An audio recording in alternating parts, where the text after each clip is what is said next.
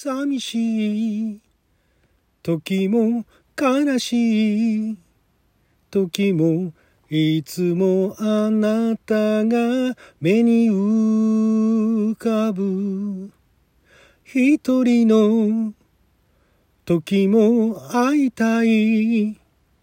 時もいつもあなたは胸の中遠く離れていても、たとえ別れていても、この世の光と共に眩しく、あの日のあなたが。あなたの12分ちょっと挨拶。こんにちは。ラジオ神の神ふみかつです。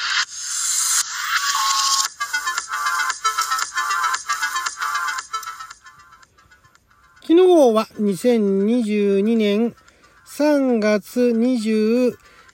日月曜日、六曜とも引きでした。もう22日の先歩先負けになっちゃいましたけれども、来週月曜日は昔懐かしのテレビ漫画、テレビアニメ、特撮のオープニング、エンディングをアカペラで歌って歌のリハビリをするアニトク歌ビリテーションのコーナーをお届けしておりますが、今回はこのアニトク歌ビリテーションのコーナー始まって1回目で歌いました。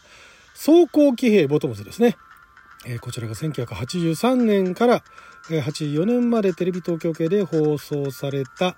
あロボットアニメですけれども、この1回目ではオープニング歌いましたけれども、このエンディングですね。いつか歌いたいと 思ってようやく歌いましたけれども、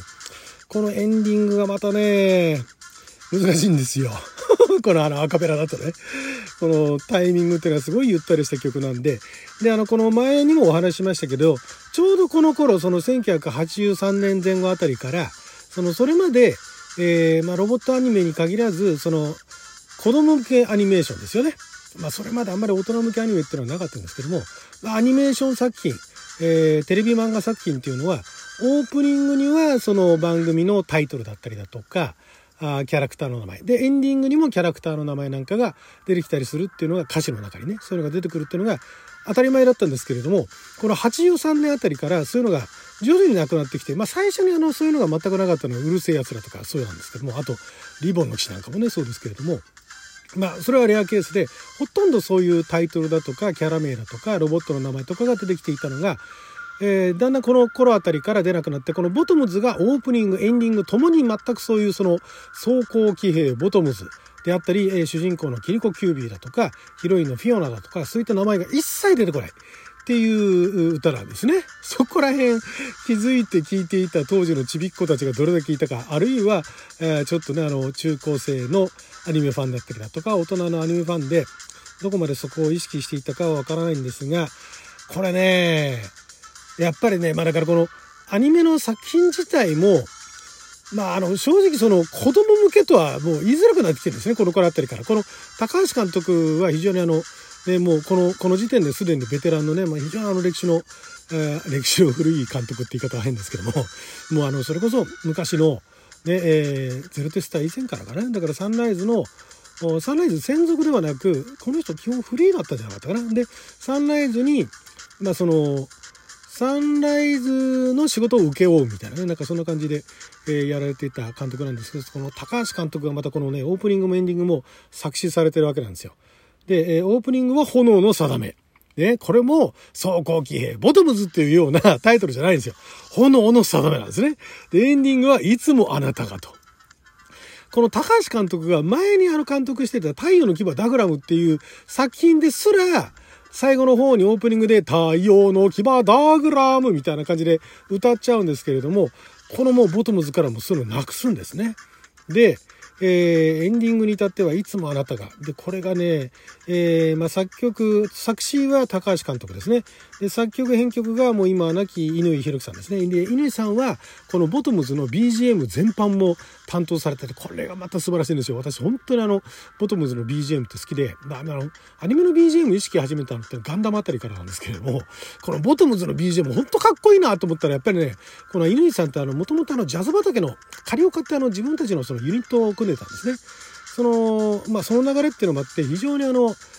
まあ、ジャジーな歌だけじゃなくて、ジャジーの曲だけじゃなくて、まあ、いろんな曲やってるんですけど、本当にかっこいいんですよ。井上さんのあの曲かっこいいというか、私自身が好きなんですよ。で、あの、井上さんのその作り方っていうのは、あの、こういう言い方してあれですけど、低予算で作れちゃうみたいなね。だから、そこにかかってくる人の数っていうのが、その演奏する人の数っていうのが決して多くはないんだけれども、すごいなんかあの重厚だったりだとか、軽やかだったりだとか、すごいあの、切なかったりだとかっていうところの作り方が非常にあの、見事なうまい、うまい感じの方なんですね。すごい聴かせる曲で、で、私も本当にこの、乾さんの BGM っていうのは大好きだったんですが、もう乾さんはね、2003年にね、奇跡に入られてしまってね、非常に残念だったんですけれども、で、この、いつもあなたが、で、また歌ってるのが、まあ、当時はもうあのデビュー寸前だったんで、えー、まあ、偽名というか、この、この歌のためだけに、オープニングとエンディングの歌のためだけに、仮名で鉄と、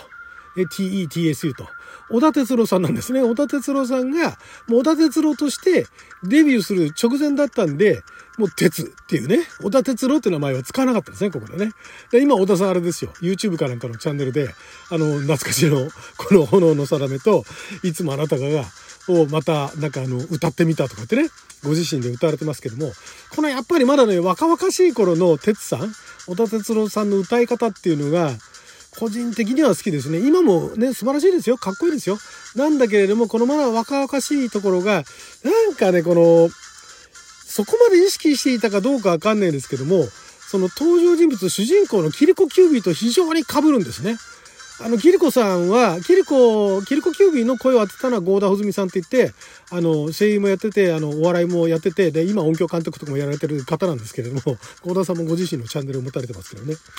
そういう方が歌われてて、歌詞がね、これがまた私、ちょうどね、ボトムズやってた頃って高校生だったかな。すごいグッとくるんです、エンディングがね。寂しい時も悲しい時も、いつもあなたが目に浮かぶ。で、これあの、エンディングの、まあ、エンディング、実際のオリジナルの曲の方はもう一回最後に、えー、なんだっけ、あの日のあなたがで、ポインつって、えー、テレビ版は終わるんですが、もう一回その一番は寂しい時も悲しい時もいつもあなたが目に浮かぶパラパララランパララランってあの感想が入るんですね。なんだけれども、このね、あの、おっさんが作詞した曲かもしれないですけども、この歌詞本当に見事なのが、一応そのエンディングロールでは、その、ボトムズのね、アーマードトルーパーの中に入って雨の降る近未来都市の中でそのフィオナっていうねあのヒロインがそのボトムズアーマードトルーパーの中に入ってるんですよ。でアーマードこれまたねちょっと説明するとややこしいんですがあのね主人公機っていうのがないんですよ。もうこのこのボトムズっていうのはロボットが出てきてでほぼ等身大から、まあ、ちょっと大きくしたぐらいの小さいロボットで乗り込むんですけども使い捨てなんですねほとんどね。だから軍用戦車だとか戦闘機とかと同じ扱いなんです。まあ別に戦車使い捨てはしないけれどもみんなもう同じなんですよね。なんかのいろいろ装甲をつけたりだとか、兵器をつけたりだとかして、いろいろその対なんとか用みたいな感じにはなるんですけれども、で、フィオナもまた、これに乗るんですね。色を変えるんだけれども乗るんですよ。で、えフィオナがエンディングに流れてるから、てっきりそのフィオナがキリコのことを思う歌かと、そういう風に聞こえることもあるんだけれども、歌ってるのが小田哲郎さんで男性で歌ってるから、キリコの気持ちっていうところにもつながるんですね。寂しい時も悲しい時もなんですよ。嬉しい時楽しい時じゃないですよ。寂しい時も悲しい時もなんですよ。いつもあなたが目に浮かぶ、寂しい、悲しいって言った時に、その目に浮かぶのはあの人。あの人がそばにいてくれたらっていうのはここに歌にはないけれども、あなたのことが目に浮かぶと。一人の時も、会いたい時も会えてないんですよ、これ。でも、いつもあなたは胸の中なんですね。で、遠く離れていても、たとえ別れていても、これがだからね、ここら辺はね、ボトムズの本編見てると、もうグッとくんですよ。もういろいろもうロミオとジュリエットどころじゃねえみたいな、ロミオ対ジュリエットみたいなね、シーンがあったりだとか、でも一緒に宇宙に逃避行したりだとか、いろいろあって、だからすごい遠くも惑星単位で、宇宙単位で遠く離れてることもあれば、ね、もう別れ別れになってる時もあるんだけれども、この世の光と共に眩しく、眩しく何なのかっていうところをあえて触れてないんですよね。すごい眩しいんですよ。この世の光と共に、その眩しい光いっぱいの中で分かれていてもその光いっぱいの中、光はいっぱい当たってると。ね。で、えあの日のあなたのことを忘れないっていうね、いうことをで、そのあの日のあなたっていうのは、キリコにとってはフィオナであり、フィオナであって、フィオナにとってはキリコなわけですよ。なんかもうすごい今、ボトムズについて熱く語ってますけれども、でもこういうのがね、実にね、絶妙なんですよ。まあこれ男性が書いた詩って言ってしまえばそれまでなんですけど、だからまあ私ツボにはまってるのかもしれないですけど、オープニングもかっこいいんだけども、エンディングのね、この切なさね。これ一番最初に聞いた時オープニングもそうなんですけど、音薄っていうかね、あの、音数少なって思ったんだけども、聞き込んでいけば聞き込んでいくほど、そしてボトムズを見ていけば見ていくほど、これは名曲であるという感じになるっていうね、非常にあの、私にとっては珍しいパターンでしたね。えー、音楽大好き、すごいまああの、なんですかね、こだわりってほどではないけれども、こういうタイプの曲が好き嫌いみたいなのがあった中で、最初ボトムズ聞いた時はなんじゃこりゃって思ってたんだけれども、これ聞き込んでいけばいくほどめちゃくちゃかっこいいな、この曲っていうね。で、あの、エンディングがめちゃくちゃ切な、切ないなエンディングっていうね、そういう 曲なんですね。はい、ということででね、これもよろしかったら原曲、原曲もね、まあ、あの、物語知らないで聞くと、ふーんで終わるかもしれないですけども、なかなかあの素敵な曲なのでね、よろしかったら聴いてみてください。そんな感じでね、えー、ようやっとエンディング歌うことができました。別にこのコーナー終わりじゃないですからね。来週もまた続きますんで、よろしかったらね、また聴いてください。リクエストあったらリクエストお待ちしてますね。まあ、この曲歌ってくださいって言って、ちょっと難しい最近の曲だとね、あれですけれども、昔懐かしのね、えー、テレビ版のアニメソング、特撮ソング、ね、アカペラで歌いますんで、何かリクエストあったらお待ちしております。はい、ということで12分間の貴重なお時間いただきありがとうございました。それじゃあまた。